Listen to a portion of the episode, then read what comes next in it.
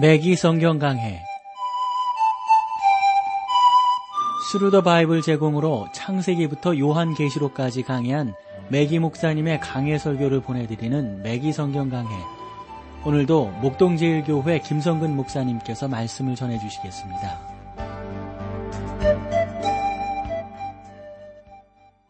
애청자 여러분 안녕하셨습니까? 맥기 성경 강해 자, 오늘도 여러분들을 야고보서로 모시겠습니다. 오늘 3장 11절 말씀부터 볼게요. 11절, 12절을 먼저 봅니다. 샘이 한 구멍으로 어찌 단물과 쓴물을 내리요. 한 형제가 어찌 무화과 나무가 감남 열매를 포도나무가 무화과를 맺겠느냐. 이와 같이 짠물이 단물을 내지 못하리라. 다시 말하면 사람의 마음은 이중적이어서 선한 말, 악한 말을 모두 할 수 있다는 뜻이죠. 그러나 이 땅 위에 있는 어떠한 샘도 단물과 쓴물을 모두 내지는 못합니다. 또 무화과 열매가 어찌 감남나무와 함께 달릴 수가 있겠습니까? 그럴 수 없다는. 그러나 혀는 그럴 수 있다는 거죠. 혀는 참된 믿음을 드러냅니다. 왜냐하면 마음속에 있는 것이 입 밖으로 그대로 나오기 때문입니다. 13절로 가볼까요? 너희 중에 지혜와 총명이 있는 자가 누구뇨? 그는 선행으로 말미암아 지혜의 온유함으로 그 행함을 보일지니라. 혀는 참된 믿음을 드러냅니다. 혀는 하나님을 위하여 증거할 것이고 지혜를 말할 것입니다. 14절이에요. 그러나 너희 마음속에 독한 시기와 다툼이 있으면 자랑하지 말라. 진리를 거스려 거짓말하지 말라. 다툼과 분쟁은 확실히 믿음의 열매가 아니지만 혀는 이러한 분쟁을 일으킬 수가 있습니다. 야고보는 어리석은 신자의 혀와 지혜 있는 신자의 혀를 대조시키고 있는 거죠. 그러니까 절제, 절제하지 못하는 혀는 그가 과연 하나님의 자녀인가 하는 의문을 불러일으킵니다. 참된 신자가 엿새 동안은 저주를 하다가 주일날은 찬양대에서 노래를 부른다고 생각할 수 없을 것입니다. 더러운 농담을 하다가 주일 학교에서 예수님의 사랑을 가르칠 수 없을 것입니다. 여러분의 혀가 이와 같이 두 가지를 한다면 분쟁을 일으키는 것입니다. 여기에서는 진리를 거슬려 거짓 말하지 말라고 말하는데 거짓말 하는 혀는 일주일 동안 대화를 통하여 주님을 부인하는 혀가 되는 거죠. 15절을 볼까요? 이러한 지혜는 위로부터 내려온 것이 아니요 세상적이요 정욕적이요 마귀적인 것이니 야고보는 분쟁과 다툼이 하나님께로부터 나온다고 말씀하고 있습니다. 이러한 분쟁은 하나님으로, 하나님으로부터 오는 것이 아니라 전혀 세상적이며 정욕적이며 마귀적인 것입니다. 지식은 많이 배웠다고 자랑하는 것이고 지혜는 더 이상 알지 못한다고 겸손해하는 것이지 않습니까? 우리가 이런 면에서 참으로 중요한 그런 내용들을 함께 나눌 수가 있는 거죠. 16절 시기와 다툼이 있는 곳에는 요란과 모든 악한 일이 있음이니라. 재갈을 물리지 않은 혀는요, 시기와 다툼을 만들어내는 거예요. 이것은 요란과 모든 악한 일이라고 말씀하고 있는 그 말씀대로 그대로 되는 거죠. 성경에서는 하나님이 분쟁과 요란의 원인이 아님을 분명히 밝히고 있습니다. 오늘날 우리가 세상에서 찾아볼 수 있는 혼란은 그토록 말썽 많은 혀를 사단이 사용하고 있는 데서 비롯된 것입니다. 그러므로 이 16절은 야고보가 바로 다음 구절에서 세상적인 것이 무엇인지를 정의해주는 아래의 구절과 밀접한 관계를 맺고 있는데 17절을 보시면 오직 위로부터 난 지혜는 첫째 성결하고 다음에 화평하고 관용하고 양순하고 극률과 선한 열매가 가득하고 편벽과 거짓이 없나니 그랬어요. 그러니까 오직 위로부터 난 지혜는 첫째 어떻다고요? 성결하고. 이것은 썩이거나 오염되지 않는다는 말입니다. 그것은 하나님으로부터 오는 지혜입니다. 야고보는 아래와 같이 명백하게 정의를 나타내주고 있는데 뭐라고 그러는 거예요? 다음에 화평하고 관용하고 양순하고 극률과 선한 열매가 가득하고 편벽과 거짓이 없다. 라고 말을 하는 겁니다. 어디서부터 왔기 때문에? 하늘로부터 왔기 때문에. 왜요? 성결하기 때문에 그런 거죠. 어, 사무엘 어, 제베이라고 하는 박사가요. 어, 뭐라고 말했냐면 거짓 교훈은 반드시 분쟁과 다툼을 가져온다. 이것을 주장을 했어요. 그러면서 이런 말을 했어요. 여러분은 이 세상이 악함을 단지 인간적인 것으로 설명할 수 없습니다. 인간적인 것 외에 무엇인가 덧붙여야 합니다. 이것은 왜 기독교가 아닌 종교들이 성공을 거두는지를 설명을 해줍니다. 그것들은 내부에서부터 나오는 초자연적인 것입니다. 분쟁과 다툼을 만들어내는 것은 주님으로부터 나오는 것이 아닙니다. 여러분은 여러분의 근본주의를 자랑할지 모르지만 다툼을 일으키고 있다면 속고 있는 것입니다. 라고 어, 답하고 있는 것을 보게 됩니다. 3장 18절을 보실까요? 화평케 하는 자들은 화평으로 심어 의의 열매를 거두느니라. 이것이 믿음의 열매입니다. 평화가 있기 전에 의가 있어야 합니다. 저는 이러한 사상이 어? 뭐, 뭐, 유엔이라든가, 우리나라라든가, 북한이라든가, 통일하게 좀 있어야 되지 않는가. 참, 어디나 이러한 화평케 하는 자들은 화평으로 심어 의리의 열매를 거둔다고 하는 이 참된 진리를 받아들여서 그 가운데 승리함이 우리 가운데 있기를 간절히 원하는 것이죠. 그래서 여러분 그 이러한 것들을 우리가 잘 참고해 나가면 하나님께서 우리 가운데 원하고 계시는 것이 뭔지 그것은 화평이에요. 그래서 우리가 하는 말들은 철저하게 자꾸 화평하도록 하는 말로서 우리가 해야 되는 것이죠. 야고보서 3장은 야고보가 참된 믿음의 정의를 어, 내리는 첫 번째 주요 부분의 결론이라고 보는데 믿음에도 여러 가지가 있다는 겁니다. 여러분은 잘못된 것을 믿을 수 있고 그저 고개를 끄덕이며 그것이 믿음이라고 생각할 수도 있다는 겁니다. 그러나 구원하는 믿음은 뭡니까? 선한 행실로 나타나게 된다 하는 것이죠. 이 세계의 장을 통하여서 야고보는 하나님께서 우리의 믿음을 시험하시는 여러 가지 방법들을 보여주셨다 하는 건데요. 무엇보다도 하나님은 시련을 통하여 믿음을 시험하십니다. 리차드 슈메르 박사가 아주 오랜 기간 동안 신장병으로 고생하던 아주 유명한 성경 교사인데요. 그 양반이 어떤 말을 한 것을 그 레이만 스트라우스 박사가 좀 인용을 했어요. 어, 그 레이만 스트라우스 박사가 그의 저서에서 어, 이 야고보에 대한 그 내용을 이렇게 했는데 왜냐하면 저는 그의 말이 신학이나 사상에서 나오지 않고 고난이 무엇인지를 아는 한 설교자로부터 나왔다고 생각하기 때문에 이것을 한번 여러분들에게 소개해 보려고 하는 거예요. 그래서 이 슈, 슈메 박사가 다음과 같이 말을 했습니다. 이 세상에 있는 생명은 모두 자극의 근원이 없어진다면 존재할 가치가 없을 것입니다. 그러나 우리들 대부분은 우리를 자극하는 것들에 대해서 반영하며 커다란 유익으로 여겨야 할 것들을 손실로 여깁니다. 우리는 굴이 지혜로운 것을 압니다.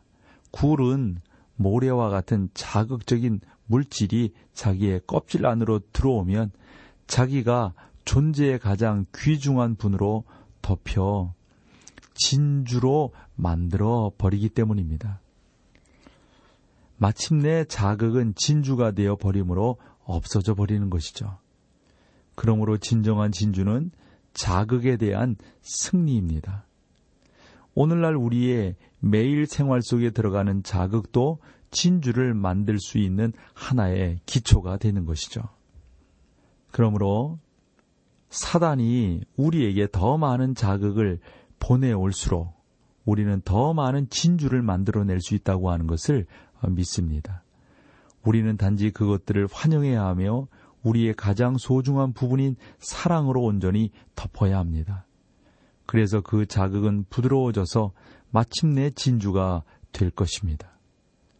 우리가 그렇게 하기만 하면 얼마나 많은 진주를 만들어낼 수 있을지 모르는 것입니다. 그러므로 우리는 아래와 같은 사실을 깨닫게 됩니다. 첫째, 하나님은 시련을 통하여 믿음을 시험하십니다. 둘째, 하나님은 악으로 더불어 믿음을 시험하지 않습니다. 셋째, 하나님께서는 말씀을 통하여 믿음을 시험하십니다. 넷째, 하나님께서는 사람을 차별하는 행위나 태도를 보고 믿음을 시험하십니다. 다섯째, 하나님께서는 선한 행실을 보고 믿음을 시험하십니다. 여섯째, 하나님께서는 혀를 통하여 믿음을 시험하십니다. 야고보는 참된 믿음이 신자들의 생활 속에서 분명히 나타나야 한다는 사실을 밝히고 있습니다. 이러한 은혜를 우리가 깨닫는 것이 무엇보다도 중요한 것이죠. 자, 이제 찬송 함께 나누고 이제 4장으로 여러분들을 모시겠습니다.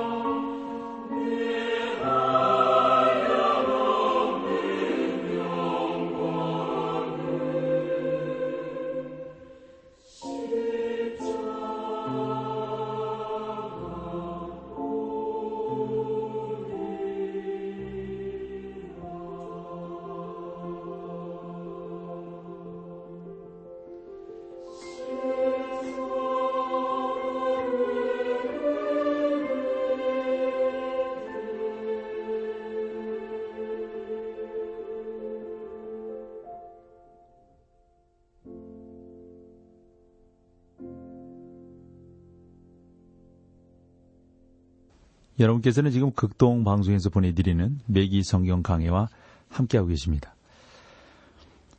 자, 이제 4장으로 넘어갔어요. 이 야고보서 4장에서는 몇 가지 아주 중요한 문제들을 다루고 있는데 세상적인 것들이는 무엇인가? 그리고 그리스도인은 어떻게 마귀와 싸울 것인가? 그리고 여러분의 생명은 무엇인가? 이 모든 문제들은 세상적인 것들의 주제로 이제 돌아오게 될 것이죠. 그래서 우리가 뭐 예수 믿는 사람들은 마귀와 어떻게 싸우고 생명은 무엇이고 뭐 세상적인 것들이란 뭔가 이런 부분들을 이 4장에서 우리가 중요하게 이제 앞으로 다루게 될 것입니다. 야고보는 먼저 세상적인 것이 무엇인가라는 질문에 아, 답변을 하는데 저는 소위 근본주의 교회 안에 있는 일반적인 그리스도인들이 몇 가지 답변 중에 하나를 말할 것이라고 믿습니다. 어떤 사람들은 세상적인 것이란 여러분이 참되거나 탐닉해서 즐기는 일종의 오락이라고 이렇게 말을 합니다. 여러분은 어떠한 종류의 영화를 보러 가면 뭐, 뭐 그런 그 영화 안에서 나오는 것들 있잖아요. 요즘 뭐야? 하도 우리나라 영화는 욕을 많이 하니까. 그리고 이제 우리나라 영화도 보면 가족이 함께 볼만한 뭐 예를 들어 가족이라고 하면 뭐 그런 거 있잖아요. 이렇게 볼만한 영화가 이제 상당히 드물지 않습니까? 너무도 이제 노출 씬들이 많으니까 이런 것들 말이죠. 이런 것들이 소위 세상적인 것이라고 부를 수밖에 없는 거거든요. 그러나 야고보는 그들과 나름대로 조금 좀 다르게 생각하는 거예요. 이런 부분들도 우리가 교회 안에서 좀 포함할 수 있지 않겠느냐 하는 것이 야고보 사도의 주장입니다. 그것에 대해서 이제 앞으로 여러분들과 좀 좀 더 대화를 나누겠어요. 다른 사람들은 그것이 여러분들과 함께 어울리는 무리들이다라고 이 세상을 정리하는 분들이 계세요. 결국 유유상종이므로 여러분이 이러한 일들 속에 섞여 있으면 세상적이 된다 하는 겁니다. 저는 야고보가 이러한 어떤 부분들에 대해서도 어, 답을 줄 것이라고 봅니다. 또 개중에는 세상적이란 무엇이냐라는 질문에 우리가 끼어드는 대화의 문제라고 말을 하는 사람도 있습니다. 여러분은 적당한 때 주님을 찬양하여라 할렐루야 뭐 이런 말을 하는 것을 여러분들은 할 줄 알 거라고요. 또 그렇지 않으시더라도 교회 다니면서 그런 내용들을 배우실 거라고요. 세상적인 것이란 여러분이 세속적인 대화에 끼어들 때를 말합니다. 그러나 이것도 좀 적절한 답이 되지 못합니다. 어떤 사람들은 세상적인 것이란 옷차림에 관한 문제라고 그러는데 뭐 그래서 뭐 예전에 뭐 교회 올 때 뭐 나시티도 뭐 그 민소매 있잖아요. 그리고 뭐 슬리퍼도 근데 그것이 정말 세상적인 건가요? 단정해야 된다고 하는 의미에서는 우리가 말할 수 있지만 너무 세속적이다는 표현을 거기에 쓸 수 있을까요? 어, 맥기 목사님이 어, 한 사람의 예를 들었는데 그 뉴욕 주에 그 헨리 워드 비처라고 하는 목사님이 계시대요. 이분은 한 번도 어 이제 목사가 되기 전에 정확한 시간을 알려주지 못하는 시계를 교회 안에 이제 가지고 있었다는 거예요. 그래서 어 이 목 이분이 이제 목사가 되고 나서 그 교회를 이제 담임하시게 되는데 그 시계에 대해서 나름대로 그 좀 생각이 있었던 거죠. 그래서 이분은 그 시계 밑에 다음과 같은 글을 써놓았다는 거예요. 시계 바늘을 탐내지 마십시오. 그보다 깊은 곳에서 고장이 났습니다. 이것이 바로 우리 자신들 속에서 깨달아야 할 사실입니다. 우리가 소위 세상적인 것이라고 부르는 것은 시계 바늘에 불과하고 문제는 그보다 더 깊은 곳에 감춰져 있는 것이죠. 어, 여러분들이 그 윌리엄 티데켈이라고 하는 그 소설가가 있는데 이 양반이 무상이라고 하는 소설을 썼어요. 다른 사람들이 다루지 못하는 방법으로 그 주제를 다루어 나갔는데 어, 그 내용 속에서 어, 이분이 나름대로 이 모든 것들을 잘 이끌어 나가기 위해서 귀하게 수고하고 애를 쓰고 있는 것을 보게 됩니다. 그래서 그 소설이 다루고 있는 주제는 세상에 관한 것이었었고요. 나폴레옹 전쟁을 배경으로 어, 쓰여졌다고 그럽니다. 그는 연약함과 소심함, 질투, 뭐 불화, 분쟁 등 뭐 이런 것들로 가득한 그 인물들을 제시했는데 어떤 사람이 한 번은 어, 데켈레이에게 왜 당신의 소설 가운데 훌륭한 영웅이 등장하지 않습니까? 당신은 항상 소심한 사람들의 아, 사람들만을 등장시키고 있는데 그 이유가 무엇입니까? 라고 물었다는 거죠. 그랬더니 데킬레이가 이렇게 대답을 했대요. 나는 자연을 향하여 거울을 들고 있으며 인류 가운데서는 영웅을, 영웅을 찾아볼 수 없습니다. 사람들은 소심한 분쟁 그리고 죄로 가득 차 있습니다. 무상의 끝에 이르게 되면 데켈레이는 위대한 일을 하고 있는 것입니다. 그는 얘들아 와서 상자와 인형들을 치우자 연극이 끝났느니라. 이것이 바로 하나님께서 이 다음에 말씀하실 내용들이라는 거죠. 그래서 스피어가 말했듯이 인간은 무대 위에서 울고 웃는 존재이다. 인간은 세상적인 것들로 가득 차 있다. 결국은 뭡니까, 여러분? 중요한 것은 우리 가운데 하나님의 영이 계시고 그 영에 의해서 주장받는 우리의 삶이느냐? 그렇지 않다면 모든 것들이 다 세상적이 되는 거죠. 그러나 주 안에서 행하는 그것이라면 그건 세상적인 것이 아니라 하나님의 은혜 가운데서 승리하며 나가게 되는 것이 되는 겁니다. 그리고 또 이 그린피스 토마스 박사가 또 중요한 내용을 우리 가운데 아주 말씀해 주고 있는데 아주 실망에 찬 사람이 자기에게 찾아와서 다음과 같이 물었대요. 이러한 사실을 보다도 구체적으로 어 아마 어떤 것이 세상적인가에 대해서 이분이 설명해 주고 있다고 싶어서 이 말씀을 여러분들에게 좀 드려보는데요. 당신은 이 세상이 오늘날 그리스도인이 되어간다고 생각합니까? 이렇게 어, 토마스 박사에게 어, 물었다는 거죠. 그랬을 때 토마스 박사가 대답하기를 아닙니다. 그것은 사실이 아닙니다. 세상이 기독교적으로 되어가는 일은 거의 없고 오히려 교회가 세상적으로 되어가고 있습니다. 여러분, 2차 대전 이후 교회와 세상 사이의 구별이 사라져가고 있다는 말들을 서구 교회들, 특별히 미국 교회들, 이제는 우리나라 안에서도 그러한 내용들을 참으로 많이 들어보게 됩니다. 많은 사람들이 말하는 구별이란 법률적인 것이며 아주 비성경적인 것이긴 하지만 우리 가운데 너무도 그러한 것들이 구별되어지지 않는 그러한 모습들을 본단 말이죠. 그러므로 여러분, 세속화되었다고 하는 것은 우리 가운데서 뭐 스포츠를 빼고 뭐 좀 화려한 옷을 입지 말고 이런 것이 아니라 과연 그 모든 것들이 예수 그리스도가 원하시고 예수 그리스도가 중심이 되는 그러한 쪽의 삶을 살고 있는가 그것이 무엇보다도 중요한 것입니다. 그러한 쪽으로 우리가 나아간다면 하나님께서 원하시는 진정한 삶으로 우리가 나아가게 되는 것이죠. 자, 그러면서 아, 특별히 야고보서 3장 16절에 보면 시기와 다툼이 있는 곳에는 요란과 모든 악한 일이 있음이니라. 여러분 이것이 바로 세상적인 것이 되는 거죠. 교회 안에 있는 세상적인 것들이란 온갖 이단, 뭐 종파, 파벌 그리고 오늘 교회 안에서 많이 일어나고 있는 그러한 싸움들 뭐 이런 것들이 세상적이다라고 우리가 볼 수가 있는 겁니다. 예수 그리스도가 빠져 있는 그 모든 것들은 다 세상적인 것이 되고 마는 거죠. 자, 오늘은 여기까지 하고요. 다음 시간에 야고보서 4장 본문을 여러분들과 함께 나누도록 하겠습니다. 함께 해주셔서 고맙습니다. 맥기 성경 강해 지금까지 Through the Bible 제공으로 창세기부터 요한계시록까지 강해한 맥기 목사님의 강해 설교를 목동제일교회 김성근 목사님께서 전해주셨습니다.